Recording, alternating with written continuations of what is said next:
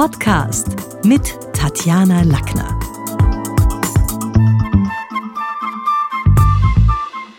Dr. Bardia Monchi ist Arbeits- und Organisationspsychologe und Lektor an Universitäten. In seinem Institut für Vitalpsychologie steht die Entwicklung mentaler, sozialer und organisationstechnischer Skills im Fokus. Heute ist er mein Gast. Willkommen Bardia im Talk mit Tatjana. Hallo Tatjana. Du hast ein feines Buch geschrieben, das heißt, positiv denken allein hilft auch nicht, mentale Kraft für den Dschungel des Alltags. Kannst du unseren Podcast-Hörern mal kurz zusammenfassen, worum es darin geht? Ja, also in aller Kürze, wir vertreten die These, dass Vitalität vom gelingenden Wechselspiel abhängt. Das heißt, wir benötigen immer ein Hin und Her, nicht? Wir benötigen ein Hin und Her zwischen Einatmung und Ausatmung und wir benötigen ein Hin und Her zwischen Wachsein und Schlafen und in den mentalen Strategien ist es genau dasselbe. In Wirklichkeit finden wir das auch in den Bücherregalen der Läden wieder. Es gibt Ratgeber, die sagen, lass alles gut sein, sei gelassen und andere hol aus dir heraus, was du kannst. Wer hat nun recht? Beide, weil wir brauchen das gelingende Wechselspiel. Und das thematisieren wir in diesem Buch, dass es nicht die eine Strategie gibt, die immer hilft. Deswegen positiv denken allein hilft auch nicht. Wir brauchen das Wechselspiel. Negatives Denken ist auch nicht immer schlecht. Und wenn uns das Wechselspiel gelingt, aus negativen zurück ins positive Denken oder aus dem breiten Fokus und dem flanierenden Fokus hin zu einem scharfen, gebündelten Fokus, dann gelingt uns das Leben auch besser. Also da müssten jetzt die manisch-depressiven, die mal im Moll und mal in Dur sind, voll in ihrem Element sein, oder? Ja, das, das ist eine interessante These, ne? das kann man sich ja wirklich fragen. Sind die jetzt quasi genau richtig? Aber die sind ja hin und her gerissen und erleben da gar keine Selbststeuerung. Also insofern geht es schon in dem Buch letztlich darum, wie kann ich das Wechselspiel gestalten und nicht, wie passiert es mir einfach. Genau, wie gestaltet es mich. Aber ist vor dem Hintergrund, dass jedes Leben mit dem Tod endet, das Credo positiv denken, der Teil zumindest nicht überhaupt zynisch? Naja, angesichts des Todes ja, äh, kommen wir eigentlich mit einer ganz tiefen mentalen Kraft in Verbindung. Nicht umsonst haben die Stoiker gesagt, Memento Mori. Und äh, Gedenke, dass du sterblich bist, war kein negativer Gedanke, sondern war einer, der die Lebendigkeit befördert. Und in Wirklichkeit können wir hier auch sagen, es geht um ein Wechselspiel. Auf der einen Seite genieße das Leben und das Hier und Jetzt, auf der anderen Seite vergiss nicht, du bist sterblich, du hast nicht ewig Zeit und daraus machst du dann wieder etwas und schöpfst aktive Kraft. Also insofern, ich sehe es nicht so, dass der Tod jetzt ein Faktor ist, dass man sagt, positiv denken ist ja sowieso absurd und zynisch, sondern es geht darum, was wir daraus machen und ob uns angesichts des Todes nicht genau das eine Anregung ist, das Wechselspiel eben zu gestalten. Also die Vergänglichkeit beginnt in Wahrheit mit der Geburt und es ist die Gestaltungsfrage. Ja, absolut. Also auch äh, die, der Blick auf das Leben, lebe ich oder sterbe ich, ist ja nur eine Ansichtssache. Äh, wir sind ja quasi das gesamte Leben auch am Sterben.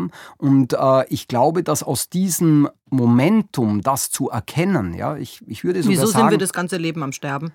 Naja, rein, rein faktisch. Wir könnten sagen, mit der Geburt, im, im Grunde mit der Zeugung vergeht das Leben ja auch schon wieder. Und man könnte sagen, ein Sterbeprozess dauert halt bei dem einen Menschen 90 Jahre oder so und dann ist er durch. Äh, ob das jetzt ein Sterben oder ein Leben war, ist ein Stück weit Ansichtssache. Äh, ich glaube, wir können aus dem heraus eben genau wieder erkunden, wo ist denn die Lebendigkeit gestaltbar. Und Lebendigkeit, das ist ja unsere zentrale These, lebt vom gelingenden Wechselspiel. Und äh, insofern würde ich meinen, dass es, dass, dass dieses Memento Mori oder äh, die Sterblichkeit an sich kein negativer Gedanke ist. Also höre ich da auch ein bisschen aus deinen, aus deinen Worten raus, dass wenn wir jetzt, während wir leben, ja alleine Zellenerneuerung und da sterben mhm. ja viele Dinge ab, dass du schon auch jemand bist, der auf der anderen Seite dann beim Tod an die Wiedergeburt und das neue Leben glaubt? Mm, das ist eine, eine sehr persönliche religiöse Frage, ähm, die ich auch gerne beantworte. Ich glaube an die Verwandlung. Ja, äh, ich will jetzt nicht sagen, ob das eine Form von Wiedergeburt ist im, im physischen Sinne, aber dass es ein steter Wandel ist und dass tatsächlich ja auch dieses Wechselspiel im Körper sich abbildet, dass es ein ständiges Wiedergeborenwerden in neue zelluläre Strukturen ist und ein Absterben ist, das im Körper auch stattfindet, das ist ja ein Faktum. Und insofern glaube ich, dass es eine große Verwandlung gibt und auch ich glaube tatsächlich auch an das große Wechselspiel im Universum. Angeblich dehnt sich ja auch das Universum geradeaus und zieht sich irgendwann womöglich wieder zusammen, zumindest eine der Theorien. Und ähm, auch das Leben kann so, glaube ich, gesehen werden, dass wir halt aktuell im Zustand des Lebens sind. Den anderen Zustand können wir schwer beschreiben, aber vielleicht gibt es da auch ein Wechselspiel. Aber so diese, diese tiefgründigen Gedanken hat man doch den Eindruck, wenn man jetzt in der Straßenbahn mal fährt oder irgendwo im Bus, die machen sich jetzt gar nicht alle. Drum meine Frage, leben Dumme glücklicher? Ja, sagen wir mal so, es braucht keine Denkintelligenz, um glücklich zu sein. Ein Hund ist mitunter sehr glücklich. Also ich habe jetzt gerade einen Hund zu Hause und es überrascht mich wahnsinnig, wie freudig der jeden Tag ist, wenn er aufwacht. Und ich habe ihn auf den sozialen Netzwerken gesehen ja, und er genau. ist wirklich süß und er, er macht sogar beim Zuschauen also viral andere Menschen glücklich. Ja, ja, genau. Und ähm, also Insofern, es braucht keine Denkintelligenz. Es ist tatsächlich so, und da war Viktor Frankl schon so ein großer Lehrer für mich, der hat ja einmal sehr treffend gesagt, die größte Geisteskrankheit ist die übertriebene Selbstreflexion. Und Gedanken können ja tatsächlich auch sehr unglücklich machen. Nun bin ich aber nicht der Meinung, dass wir das Denken aufgeben sollen. Äh, es geht eben halt hier auch genauso wieder. Also wenn ich jeden Moment zerdenke im Leben, dann gelingt mir das Wechselspiel nicht. Mich in den Moment einlassen, das Leben genießen, aber dann meine Denkintelligenz Intelligenz zu nützen, ist doch auch wieder schlau. Sprache formt Wirklichkeit. Und jetzt die Frage, wie sehr beeinflussen unsere Worte, unser Denken, demnach natürlich auch unser Handeln? Wie oft musst du Menschen ihre Wörter, Waffen auch entwenden? Wie oft muss ich Menschen ihre Wörter, Waffen entwenden? Ähm, das ist eine schöne Frage. Es gibt, äh, es gibt tatsächlich ja psychologische Studien dazu. Äh, dass die Wahl der Worte äh, unseren Innenzustand verändert. Ne? Das sind dann Selbstgespräche gar nicht ungefährlich, weil wir hören uns ja zu. Absolut. Und die Wirklichkeit absolut, bilden wir ab. Absolut. Und äh, die Wortwahl hat ja da tatsächlich eine, eine Auswirkung. Nicht? Wörter sind ja oft ganz körperlich konnotierte Begriffe, ne? Also die auch körperliche Assoziationen Und was denkst du da zum Beispiel? Zum Beispiel sagen wir Worte verletzen oder Worte schmeicheln. Das sind ganz körperliche Konnotationen und insofern sind sie immer auch eine Repräsentanz einer gefühlten Wirklichkeit. Also, um das jetzt aber nicht so abstrakt äh, zu verwenden, ja, natürlich in meiner täglichen Arbeit ist es immer wieder eine Frage, dass wir die Welt oder das Erleben in eine Beschreibung bringen, und darauf lege ich Wert, die nicht Schönfärberei ist, sondern die neue Möglichkeitsräume eröffnet. Ne? Und es macht einen Unterschied, ob ich etwas als nicht veränderndes Schicksal definiere oder ob ich etwas als eine aktuelle Gegebenheit betrachte, an der ich versuche zu wachsen oder meine inneren Möglichkeiten auszuschöpfen. Jetzt gehen ja viele Coaches und Mentoren, die motivieren, die helfen bei der Entfaltung. Also vor einigen Wochen ist Matthias Strolz in deinem Sessel gesessen. Auch sein Buch trägt den Imperativ im Titel Sei Pilot deines Lebens. Hast nicht gerade du, Badia, als Psychologe langsam das Bedürfnis, die Selbstbremsung wieder ein Stückel unter die Leute zu bringen? Also im Sinne von Denken vor dem Reden, Bremsen vorm Gehweg, mal innehalten, statt ständig Gas zu geben? Ich habe tatsächlich das Bedürfnis für mich selber immer wieder und ich habe es auch für manche meiner Klienten und Klientinnen, weil wir eben an das Wechselspiel glauben. Und es gibt Menschen, die auch im Chakra-Modus, ja, also äh, der war super, Chaka Chaka, das okay. war so ein berühmter ja, äh, Motivationstrainer, Chaka, Chaka, ne, der, der ja, okay. genau auf geht's und vorwärts und äh, einfach tun, ja, so diese Just Do It Mentalität ähm, ein bisschen auch so ein Amerikanismus drinnen. Ich muss jetzt dazu sagen, ich, ich kenne das Buch vom äh, Matthias Strolz nicht, möchte dazu also jetzt inhaltlich gar keinen Bezug nehmen, aber wir sehen eben auch in dieser ganzen Ratgeberliteratur, die einen pushen extrem ins Komm, nimm das Leben in die Hand und die anderen sagen, am Arsch vorbei geht auch ein Weg und äh, sagen, lass doch die Dinge einfach gut sein. Ich glaube tatsächlich, es haben beide recht. Die ich hoffe, es gibt die mündigen Leser und Leserinnen da draußen, die sich das Buch suchen, das sie gerade benötigen. Wir haben in unserem Buch versucht, diese beiden Seiten immer im Wechselspiel zu beleuchten, ähm, weil wir eben nicht an die eine gelingende Strategie glauben. Um die Metapher äh, zu verwenden, sei Pilot deines Lebens, ist eine schöne Sache, eine gute Sache. Ich finde auch eine gute Ausrichtung. Auf der anderen Seite darf man nicht vergessen, dass es manchmal ja auch sehr schön ist, Passagier des Lebens zu sein und sich einfach mitnehmen zu lassen. Und beides erzieht ja, also wenn ich jetzt deine am, am Arsch vorbei geht auch ein Weg versus hier irgendwelchen Imperativen, du schaffst es, Chaka und so weiter nehmen, beides erzieht ja zum Egoismus. Also so dieser Kantsche Imperativ, eher auch zu schauen, was, was ist für den anderen oder das fürs Gemeinwohl erträglich und nicht ja. nur fürs eigene Lebenskonzept, das bleibt ja da auf der Strecke. Der Fokus auf sich selbst, auf die eigene Entwicklung ist doch ein immens wichtiger. Auf der anderen Seite, jedes Kind kommt so auf die Welt. Die Kinder sind ja unfassbar egoistisch und selbstzentriert. Ähm, sie sind egozentrisch, muss man sagen, ja, weil es ist keine, es ist keine gemeine Form von Egoismus. Das können die ja noch gar nicht anders. Aber die Entwicklung hin zum anderen und zu erkennen, was braucht denn der andere, das ist doch ein unglaublicher Vitalitätsfaktor. Wir freuen uns doch mittlerweile als Erwachsene mehr daran, dass wir Geschenke schenken, weil wir die Freude äh, antizipieren, die wir, äh, die wir beim anderen erwecken, als die eigenen Geschenke, die man bekommt. Ja? Also hier wieder das Wechselspiel, genauso der Fokus auf sich selbst. Manche Menschen müssen das intensiv trainieren. Es gibt einfach Klienten, Klientinnen, die verlieren sich im Blick auf die anderen. Die können das nicht so gut, dass sie sich selber in den Blick nehmen. Und für andere wäre es mal echt wichtig, dass sie die anderen in den Blick bekommen. Also jetzt machen wir es mal praktisch oder mal konkret. Ja. Bei welchem Promi hast du jetzt natürlich immer ferndiagnostisch betrachtet das Gefühl, dass die Psyche gesund und die Balance im Leben gegeben scheint? Gibt's da Names? Ich darf auch Verstorbene nennen. Ja, also am besten. Die können sich nicht mehr wehren. Äh, genau. Ähm, also, welcher Promi ist irgendwie mental oder psychisch gesund? Ich kann es jetzt ja wirklich nur vermuten, so wie du sagst, ferndiagnostisch. Äh, ich glaube, dass Astrid Lindgren eine psychisch sehr gesunde Persönlichkeit war. Äh, die aus ihren, aus ihren Geschichten und den Charakteren, die sie gebildet hat, äh, ich glaube, was Wunderbares geschaffen hat.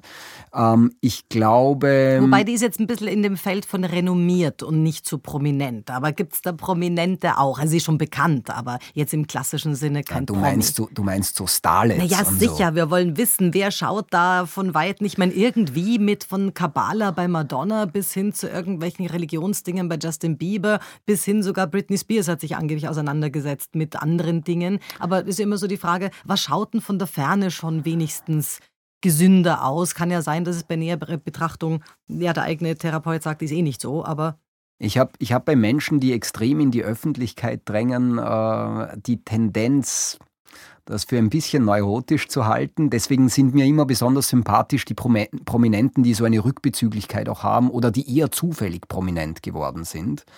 Ähm, aber auf Stars betrachtet, hm, Mick Jagger. da sieht man, wie alt du bist, wenn das für dich ein Promi ist, okay? ja, aber bei dem kann man es am besten beurteilen. Der ist so alt geworden und ist durch so viele Auf und Abs gegangen. Ich bin ja ein Kritiker des Balancebegriffs. Ne? Weil der Balancepunkt ist ein Durchzugsort. Äh, und insofern, ich glaube nicht, dass wir das bei jemandem sehen können, der ist in Balance. Das ist vielleicht eine kurze Momentaufnahme. So wie, wie du sagst, bei Atmen, Einatmen, Ausatmen, ja, genau. Luft anhalten der, der kurze Punkt, wo die Einatmung zur Ausatmung wechselt, dort ist vielleicht sowas wie ein Balancepunkt. Und so sehen wir halt auch bei Prominenten, der zieht gerade in die Öffentlichkeit und verkraftet das gut. Ja, dann kriegt er halt doch die Krise, weil das neue, der Schaffensdruck groß geworden ist. Dann geht's wieder bergab vielleicht. Aber wenn denen das gelingt, dass die da so hin und her driften, dann habe ich ehrlich gesagt ganz viel Respekt davor, weil das ist keine ganz banale Sache.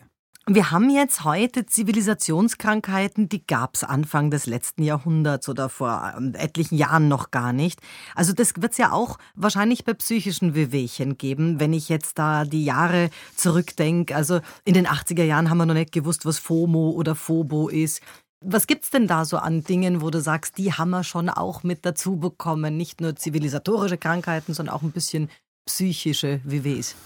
Ja, also FOMO, Fear of Missing Out, FOBO, Fear of Being Outcompeted, also die eine Angst, etwas auszulassen oder zu verpassen und die anderen, dass mir alle anderen davonrennen und ich nicht hinterherkomme. Ja, ist, glaube ich, eine, eine neue, ein neuer Titel für eine alte Angst. Die aber wahrscheinlich unter dem Druck der sozialen Medien und der neuen sich selbst präsentieren schon wieder eine Blüte erlebt hat. Bestimmt. Also ich glaube ehrlich gesagt, dass die mentalen Grund-, die Basisprobleme sehr stabil bleiben. Ja, also wir alle haben eine Angst vor Bindungsverlust, wir haben alle eine Angst, aus Systemen rauszufallen, äh, verlassen zu werden. Das sind so Urängste, verletzt zu werden, körperlich und psychisch. Und die äh, Kultur oder das Zeitgeschehen gibt dem Ganzen eine neue Form. Ja? Und natürlich ist quasi nicht mithalten zu können, ja, ist ja im Grunde eine eine evolutionäre Angst, oder? Also ich meine, das ist ja auch in jedem Lebewesen angelegt, im Überlebenskampf irgendwie mithalten zu können, äh, bekommt natürlich durch Instagram und Co. eine neue Ausformung. Ja, Der Mensch lebt im Komparativ. Ja, ja, genau. Und ähm, das, was das, was wir vielleicht entdecken können im Zeitgeschehen, ist, dass wir Gesellschaften und Kulturen betrachten können. Aus meiner Sicht gibt es ja auch hier wieder diese, diese dieses Wechselspiel zwischen Individualismus und Kollektivismus.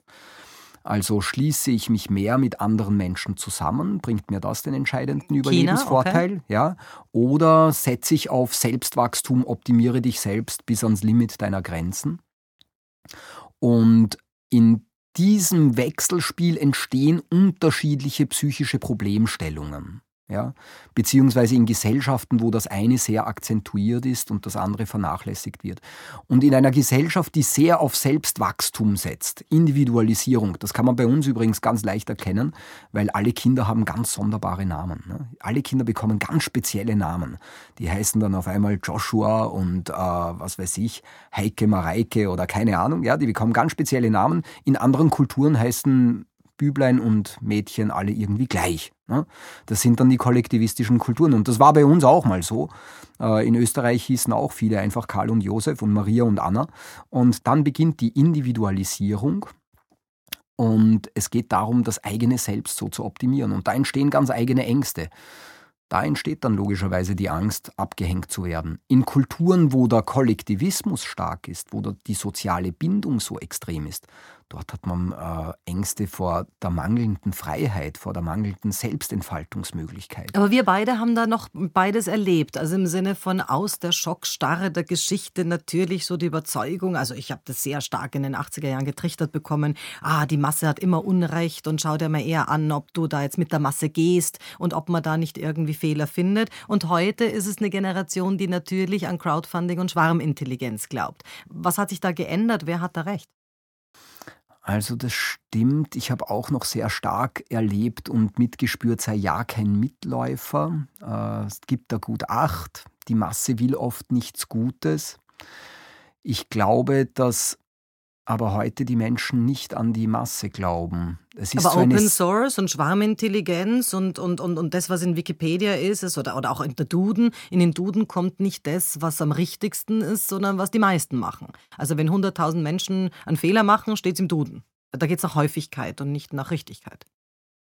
Das stimmt, das ist für einige spezifische Themenfelder, aber für die individuelle Lebensgestaltung richten sich die Menschen nicht nach Duden und auch nicht nach Wikipedia, ich glaube eher, dass die, dass die Single-Haushalte und äh, Wohnungen ohne Küchen und solche Dinge zunehmen, wo die Menschen sehr individuell nur für sich überleben müssen. Also ich, ich glaube, dass eher so eine Überspitz, dass wir gerade eine Überspitzung des Individualismus erleben, der auch zur Vereinzelung und zur Vereinsamung als Tendenz führt.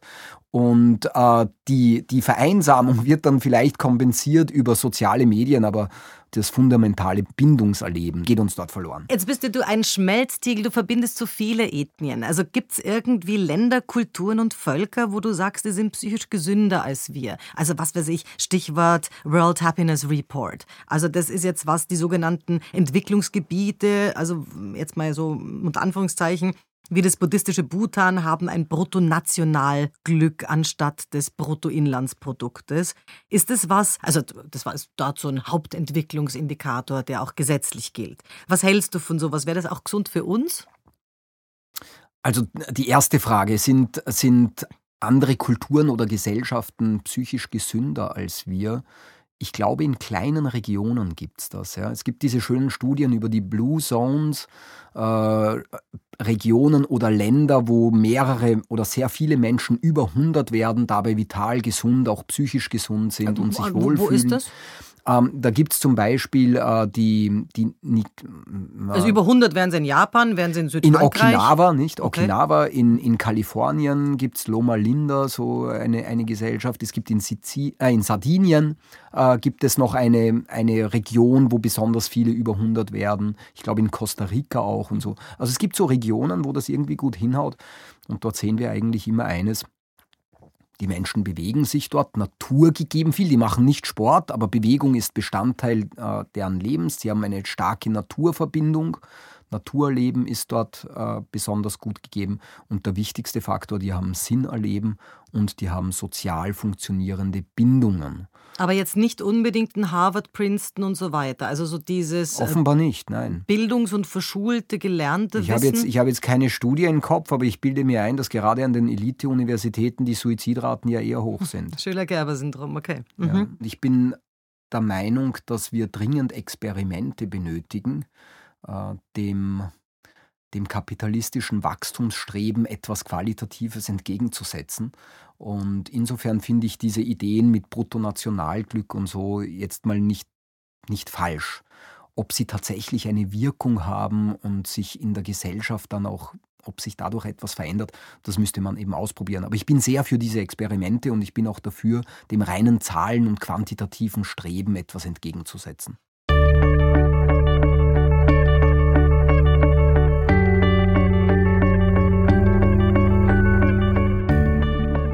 Habe mal so ein gedankliches Experiment gemacht. In einem meiner Blogartikel habe ich über den Sinndollar nachgedacht. Also Menschen würden beispielsweise nicht nur nach ihrem Gehaltszettel oder nach ihren Worten beurteilt, sondern nach einer Art Komplementärwährung. Also wie wichtig ist eine Arbeit oder die Leistung, das Engagement für die Allgemeinheit. Da hätte dann wahrscheinlich Donald Trump schlechtere Karten als möglicherweise Greta Thunberg. Im wirklichen Leben hat er jedoch ganz bestimmt das vollere Konto und vor allen Dingen das mächtigere Mandat. Also jetzt die Frage, würde sein Sinndollar bei all der Nachhaltigkeitsdiskussion, die es gibt, helfen und uns insgesamt glücklicher machen? Ja, also auch ich, hier finde ich wieder die Idee, dem klassischen Geld ja, etwas entgegenzusetzen, das finde ich charmant und gut, weil es könnte ja auch hier wieder ein Wechselspiel initiieren, dass wir ein bisschen beidäugiger sehen. Ne? Ähm, Weil Pflegeberufe sind sicher gut für die Allgemeinheit und sicherlich am schlechtesten bezahlt. Also es wäre doch irgendwie was, wo man sagt, okay, Absolut. dann wird man dem was ein anderes Konto führen, wenn das schon in der, in der wirklichen Welt nicht, nicht honoriert ja, wird. Ja, und wir könnten dann sagen, es gibt Sinn-Dollar-Milliardäre. Mhm. Und äh, das wäre doch wirklich eine, ja, ich finde es eine schöne Idee, weil es, was, was ist denn Geld? Geld hat ja angeblich einen Wert und Werte sollten ja zusammenhängen mit Werten. Und den einzigen Wert, den wir heute im Geld oft entdecken, dass es auf Ausbeutung, auf Egomanie beruht. Oder auf eben Geldgeltung. Ja, und Geldgeltung, genau. Und dass es noch andere Werte gibt, nämlich eben für das Gemeinwohl oder so. Wenn wir das irgendwie veranschaulichen und auch spürbar machen könnten, fände ich das einen guten Schwung. Was ist denn da jetzt von wegen Vordenker versus Nachdenker? Jetzt hast du gesagt vorhin, wir sollen schon irgendwie reflektieren, aber auch nicht zu schauen, nicht schauen verlernen. Was ist da deine Empfehlung? Denkt man besser positiv nach oder besser positiv vor? Ja, ich würde diese das positiv nach oder vordenken, äh, ich würde es ersetzen durch konstruktiv vor und nachdenken. Das brauchen wir in jedem Fall. Äh, und konstruktives Denken entsteht immer dann, wenn wir dem Negativen ins Auge blicken und daraus versuchen, Lösungen zur Überwindung des, äh, des Negativen zu schmieden. Und insofern finde ich im Vordenken es wahnsinnig wichtig, dass wir uns Gedanken machen, was könnte schiefgehen, darin aber nicht stecken bleiben, sondern einen Plan zu schmieden, wie man damit umgeht. Nebenbei gesagt ist das auch nachgewiesenermaßen die einzige Mentalstrategie, die eine echte Wirkung hat. Es gibt ja experimentelle Studien dazu, dass wenn Menschen sich vorstellen, dass alles super läuft, das, was wir im Tagträumen manchmal machen, ne, dass das gar keine Wirkung hat. Die Leistung verbessert sich überhaupt nicht. Die Leistung verbessert sich nur dann, wenn die sich vorstellen, was könnte schiefgehen und wie gehe ich dann damit um?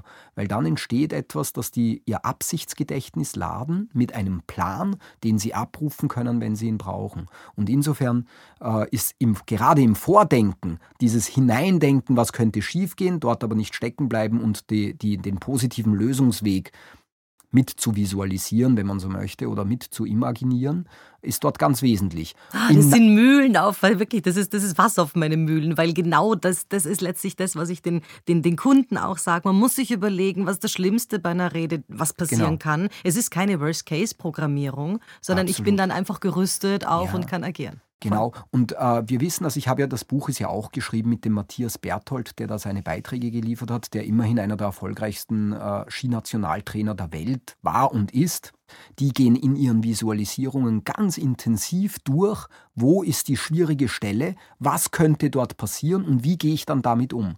Das ist der entscheidende Schwung, den wir, äh, den wir eben gesehen haben, auch im Mentaltraining, in diesem Spitzensegment, dass die nicht mehr in diesem, das ist das Optimalbild, weil der, der Sportler ist am Ende auch nur ein Mensch oder die Sportlerin. Und denen passiert dann Folgendes, genauso wie uns. Man hat das Idealszenario im Kopf. Es hat sich wunderbar angefühlt in der Imagination. Man macht den ersten Schwung, das Idealszenario zerbricht und es entsteht innere Verzweiflung, dass man jetzt keine Idee hat, wie man damit umgeht. Und aus dem führen wir auch im Spitzensegment, genauso wie du mit deinen Schülern und Schülerinnen, ähm, wir führen die Menschen heraus, indem wir sagen, gehen wir es durch. Was könnte passieren? Und wenn das passiert, was machst du dann? Habe ich einen Plan B. Ja. Genau. Mhm. Ja, cool. Soziologen sagen, dass jeder Einzelne von uns heute besser lebt als beispielsweise ja zu Zeiten von Ludwig XIV. Warum wirkt man dann insgesamt nicht hundertmal so glücklich? Ja, das hat die Glücksforschung ganz klar äh, gezeigt. Der Vergleich macht uns unglücklich. Und solange Ludwig XIV. der Einzige ist, der so reich ist und alle anderen ärmer, ist er glücklich. Es gibt dieses berühmte Experiment, oder? Da haben sie Studenten, ich glaube eh von so einer Elite-Universität, haben sie befragt, würdest du dir aussuchen, bei gleicher Kaufkraft, du verdienst, ich weiß jetzt die Summen nicht ganz genau, aber du verdienst 3000 Euro und alle anderen in deinem Ort verdienen 3500 Euro. Oder du verdienst 2000 Euro und alle anderen in deinem Ort verdienen 1800 Euro. Und die meisten wählen die zweite Variante, rational betrachtet völlig absurd, aber der Vergleich macht uns unglücklich. Das ist nebenbei gesagt auch der schwierige Effekt der sozialen Medien. Es macht uns tendenziell unglücklich, wenn wir das gute Selbstmarketing der Menschen betrachten, uns in Vergleich setzen und bemerken, hui, da ist schon wieder jemand auf Reise, da geht schon wieder jemand. Badia, mich macht's tot unglücklich, wenn ich dich im Sommer auf Facebook einen Monat und oft länger nicht sehe. Es macht mich ganz unrund, stimmt. Ja, da, da, hast du auch recht damit. und, dann, und dann verkaufst du das ja auch. 90 Days Detox und ich bin nicht da. Also das ist natürlich so eine, also es geht wirklich um den Vergleich immer. Der Vergleich macht uns unglücklich, insofern ist das auch ein wichtiger Schwung. Ich meine, diese Neidreflexe, die wir haben, deswegen, wir können, äh, wir finden kein absolutes Maß an Glück, wo wir sagen, jetzt haben die Menschen alle ein Haus, jetzt haben die alle ein Pool, jetzt sind aber wirklich alle glücklich. Am Ende setzen sie es immer in Relation und deswegen. Und es hört auch nie auf. Also ist ja, das nicht nur was, was in der Pubertät sehr stark ist, wo eben Kinder sich äh, messen und, und vergleichen, sondern geht es wirklich rauf bis ins 80., 90. Lebensjahr? Also ich, ich möchte behaupten, es gibt viele Menschen, die nie aus der Pubertät rauskommen. Männern wird das besonders oft nachgesagt, aber wie auch immer.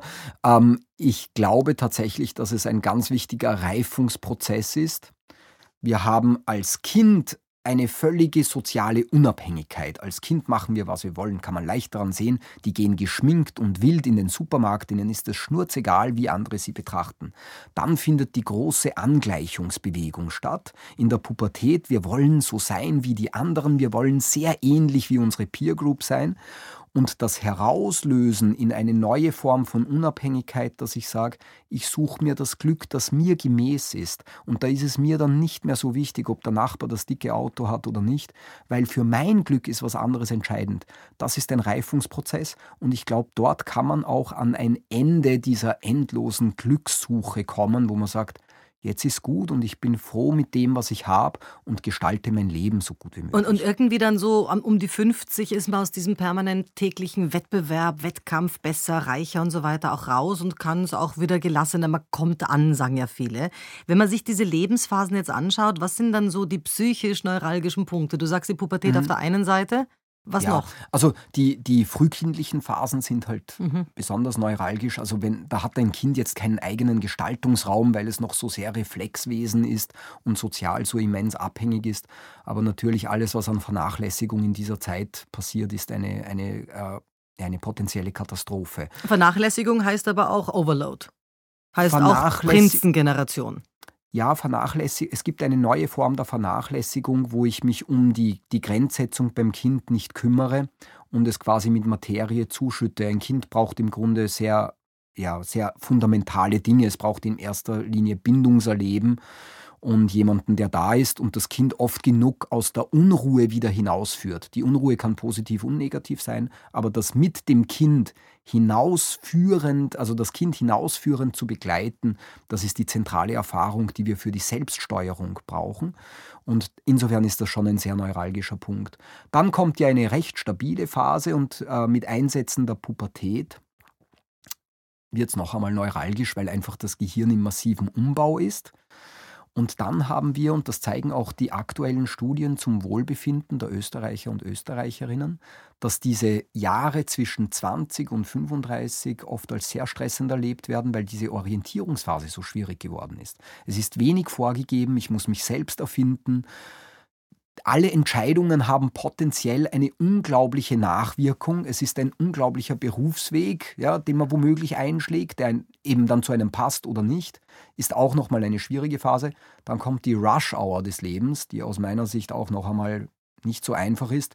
Die ganze Geschichte mit Mehrlast, Kinder, Karriere etc. Und tatsächlich ist es so, dass die älteren Menschen glücklicher und zufrieden sind, zufriedener sind. Also so wie du gesagt hast, in dem Moment, wo man so ein bisschen ins Ernten kommt und sagt, viele Entscheidungen sind geschafft, alles, was ich jetzt mache, hat nicht gleich ja, eine, eine Lebensprägung zur Folge, der falsche Partner, der richtige Partner, die richtige Berufswahl. Ich habe womöglich schon viel geschafft. Da entsteht eine neue Gelassenheit und Ruhe. Ab wann beginnt so dieses Eigenbetrauern? Weil das findet ja nicht erst im Pflegeheim statt, sondern dieses Bewusstsein, äh, die Alternativen werden weniger. Ich glaube, also alt werden, das, was am Altwerden nicht so schön ist, ist ja, dass die Alternativen schwinden, auch wenn man jetzt nicht mehr beißen muss, was angenehm ist. Aber ab wann beginnt diese, dieses eigene Moll- und Begräbnisdenken? Ja, es ist das klassische Midlife-Crisis-Thema, oder? Und jetzt werden wir so reden und du hast mich gefragt, wo sind die neuralgischen Phasen? Wir kommen drauf, es gibt, das ganze Leben ist neuralgisch. äh, es gibt irgendwie keine Phase, wo wir ganz in Ruhe gelassen werden. Wir haben permanent Anreize, wo wir persönlich wachsen müssen. Und ja, das ist schon ein Punkt zu dem, also, weil du auch vorhin gefragt hast, positiv nachdenken die, in der gesunden Psyche neigen wir dazu, die Vergangenheit positiv zu verklären und ich glaube, das ist ein ganz wichtiger Schutzfaktor, dass man sagt, das, was man erlebt hat und wie man es gemacht hat, war doch irgendwie gut. Die Vergangenheit war schön und das gibt einem dann eine gewisse Grundruhe. Du, also ich finde meine Kindheit zurückgedacht viel schlimmer, als meine Mutter sie findet. Die sieht es verklärt, wie toll sie da als mhm. Mom war. Habe ich jetzt da die fragwürdigere Psyche und sie ist jetzt, sie ist jetzt bei Trost. Das ist ja gar nicht das, was ich also, dachte. Also fürs Mutterglück ist es sicher wichtig, die Kindheit der eigenen Kinder zu verklären. Ja, das ist sicher notwendig. Ich muss durch, ich muss es äh, erleben. Als, äh, als freiheitsliebender Mensch und als so jemanden schätze ich dich ein. Ich glaube, ist die, die Konstruktion der Geschichte einer eigenen Befreiung etwas ganz Zentrales und ich kann da mit dir voll resonieren. Äh, ich empfinde mein Leben als einen steten Versuch, sich zu befreien zu befreien aus äh, der elterlichen Umsorgung, zu befreien aus dem finanziellen Druck, zu befreien aus auch jetzt die Kinder, dass die gut groß werden und auch der Hund am Ende seinen Platz findet. Und in die Freiheit zu kommen, ist für mich ein ganz entscheidender Motor. Und insofern glaube ich, dass diese Konstruktion, ich habe mich befreit, früher war es nicht leicht, da eigentlich ein nährender Punkt ist. Krise ist täglich, heißt es an einer Stelle in deinem Buch. Kannst du uns mal konkrete Übungen nennen, die jeder Podcast-Hörer zu Hause ausprobieren kann, um so ein bisschen Klarheit in sein Leben zu bringen? Also für Klarheit im Leben ähm, möchte ich ein Zitat von Niels Bohr anführen. Der hat mal gesagt, das Gegenteil von Klarheit ist Genauigkeit.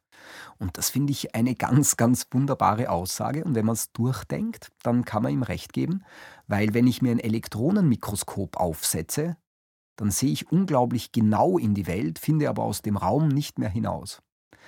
Und wir wissen auch aus der Stressforschung, dass alles, was uns stresst, unseren Fokus detaillierter werden lässt. Also wir werden immer zwänglerischer und immer genauer. Tunnelblick. Und genau, Tunnelblick.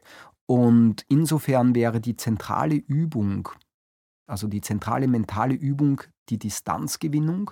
Und das kann man so machen, indem man sich vorstellt, dass man den Überblick äh, gewinnt. Flugzeugachse. Also, genau, Flugzeugachse oder Adlerblick oder man beginnt so eine Imagination, sich einfach mal in Ruhe hinzusetzen und versucht sich innerlich mal zu distanzieren, als ob man nach hoch oben fliegen würde und von oben herab einmal alles betrachtet, was ist.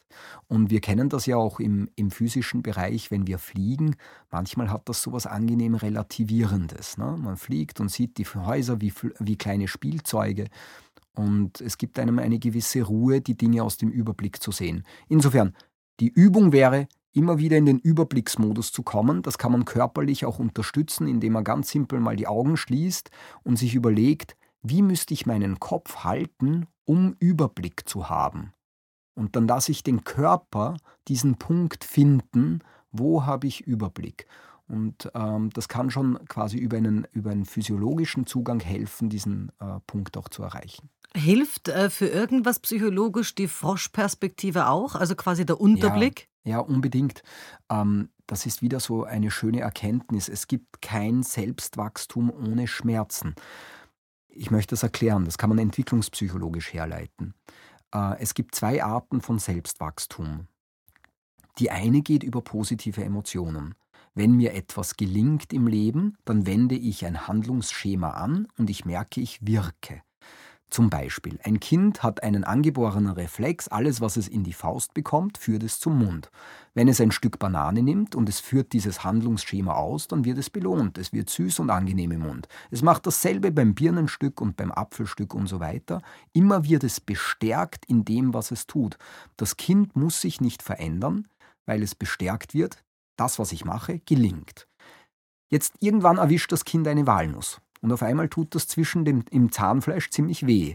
Es probiert das Ganze noch zwei, dreimal, aber der Schmerz ist der Hinweis, ich brauche ein neues Schema, ich brauche ein neues Denkschema, ich brauche ein neues Handlungsschema. Und nur über diesen Impuls entsteht eigentlich fundamentaler Selbstwachstum, indem ich erkenne, ich muss meine Handlungsmöglichkeiten erweitern.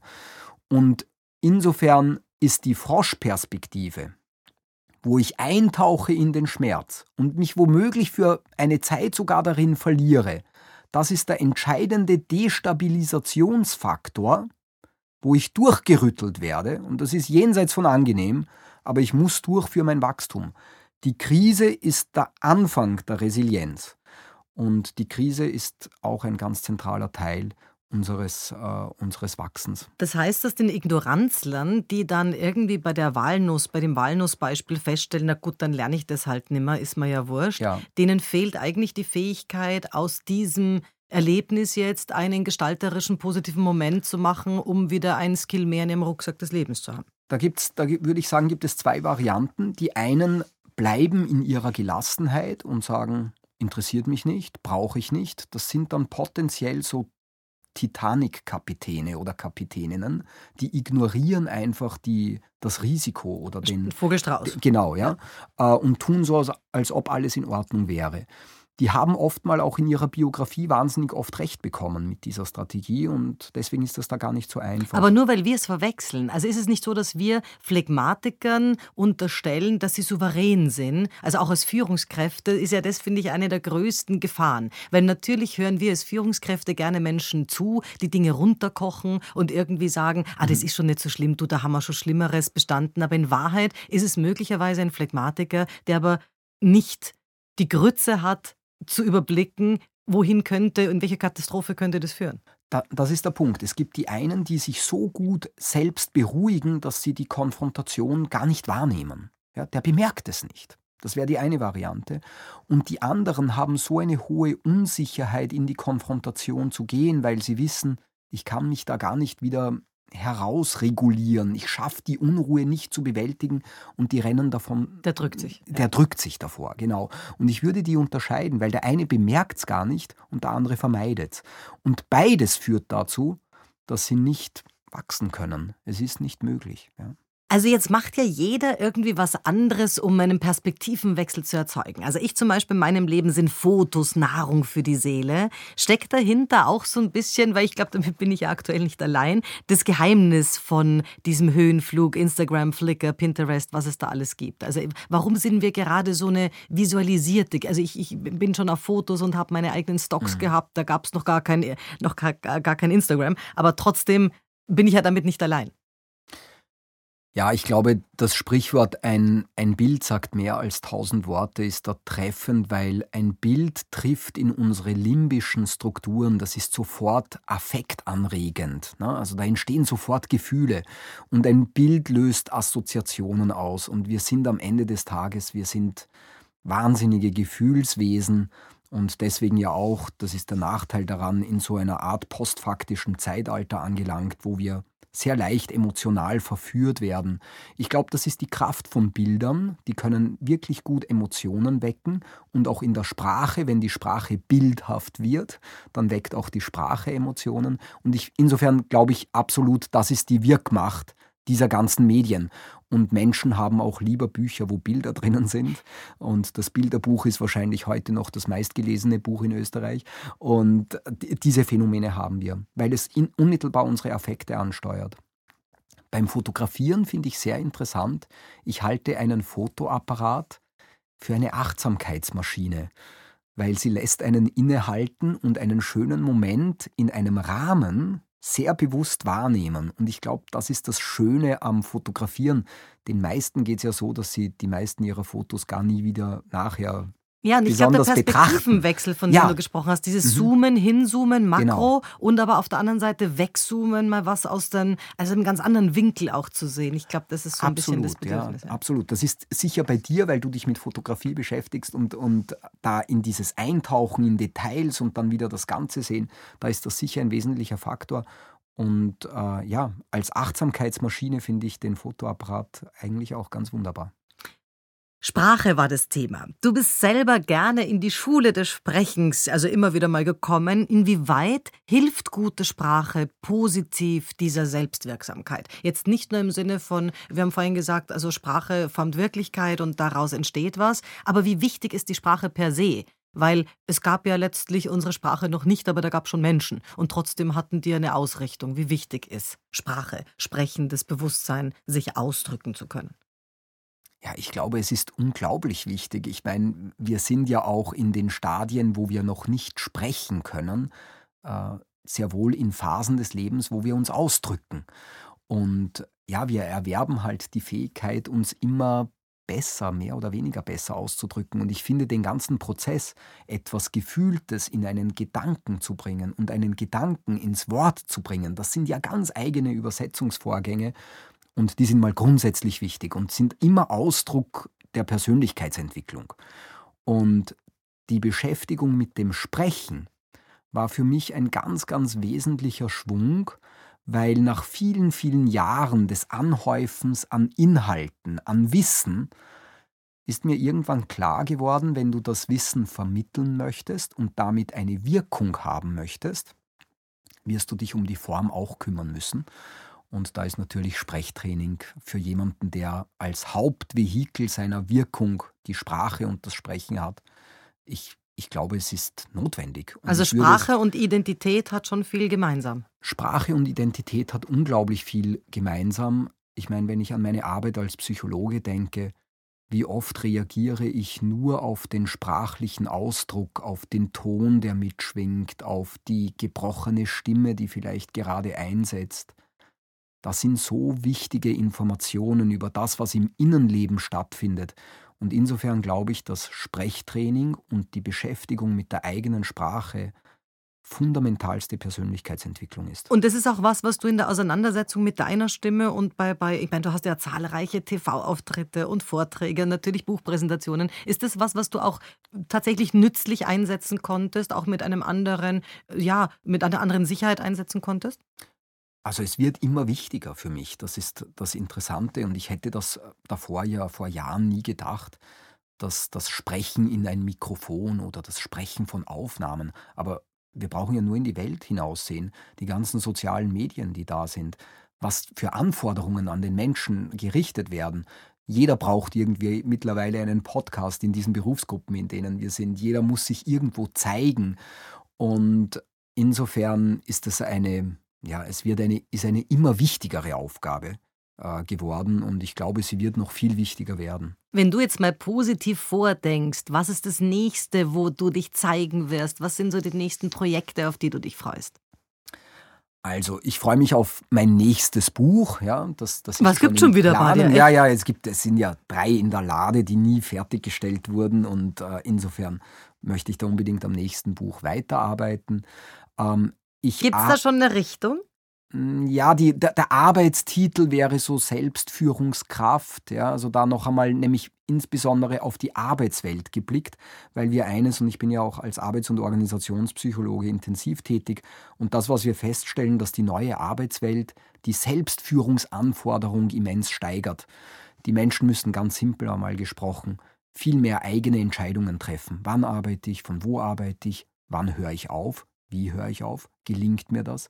Und das heißt, die Selbstführungsanforderung wird immer höher. Unser Bildungssystem hat noch nicht nachgezogen und beginnt die Menschen darauf vorzubereiten. Aber in diesem Themenfeld stecken wir drinnen. Wobei Homeoffice für einen Lehrer wahrscheinlich allalong auch schwer wird. Kommt aber womöglich noch, dass er auch über, E-Learning. ja, genau, über, über Bildschirm irgendwie unterrichten muss oder so, wer weiß. Also nächstes Buch, ein, ein Projekt, auf das ich mich freue, einfach auch, weil es kreatives Schaffen ist. Ich arbeite an einem Psychokabarett, mal sehen, was da entsteht. Oh, wow. Ja. Ähm, und dann gerade ganz wichtig und wo ich auch heute nach unserem Interview unterwegs bin, wir sind in Investorengesprächen. Wir haben ja eine App entwickelt. Insofern war für mich Sprechen und Sprechtraining wahnsinnig wichtig, weil wir dort so hypnotische Übungen, Entspannungsübungen, verschiedene mentale Trainingsübungen gesprochen haben. Und äh, diese App ja, die wollen wir jetzt dann irgendwann mal skalieren und da brauchen wir Investoren dazu. Und das heißt, da kann ich Hypnose ausprobieren, Selbsthypnose, geführte da, Hypnose, wie auch immer. Genau, da kann ich ausprobieren, wie solche Übungen auf mich wirken. Und da gibt es ganz viele verschiedene Rubriken. Da kann es gehen um das Thema Schlaf, um das Thema Stress, um Gelassenheit, Grübeleien ausschalten oder sonst etwas. Und ähm, ja, da gibt es dann Übungen dazu, die man machen kann. Cool, ja. sehr cool. Und privat? Ich meine jetzt, wir wissen was vom Hund, aber von dir privat noch nicht. Was ist so in der Selbstwirksamkeit? Was steht da? In den, wo, wo arbeitet ein Psychologe selber an sich? Ist es was, was ohnehin passiert im Alltag, weil du eben ein reflektierter Mensch bist? Oder was, wo du dir schon auch bewusst Dinge nimmst, wo du sagst, ist jetzt meine Zeit? Also erstens natürlich nämlich versuche ich mir die eigene Zeit äh, ja immer wieder zu schaffen. Und ähm, unser Slogan ist ja We love to develop one another.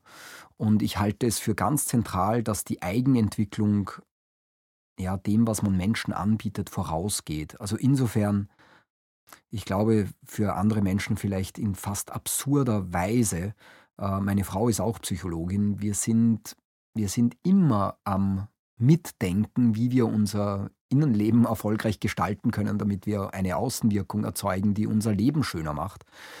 Redet ihr daheim auch über den Job oder ist es eine jobfreie Zone? Ähm, wir reden daheim, na, also ich erzähle natürlich über den Job, meine Frau erzählt über ihren Job. Ich denke, dass in ganz normaler Weise, es fließt das eine oder andere in die Lebensgestaltung ein.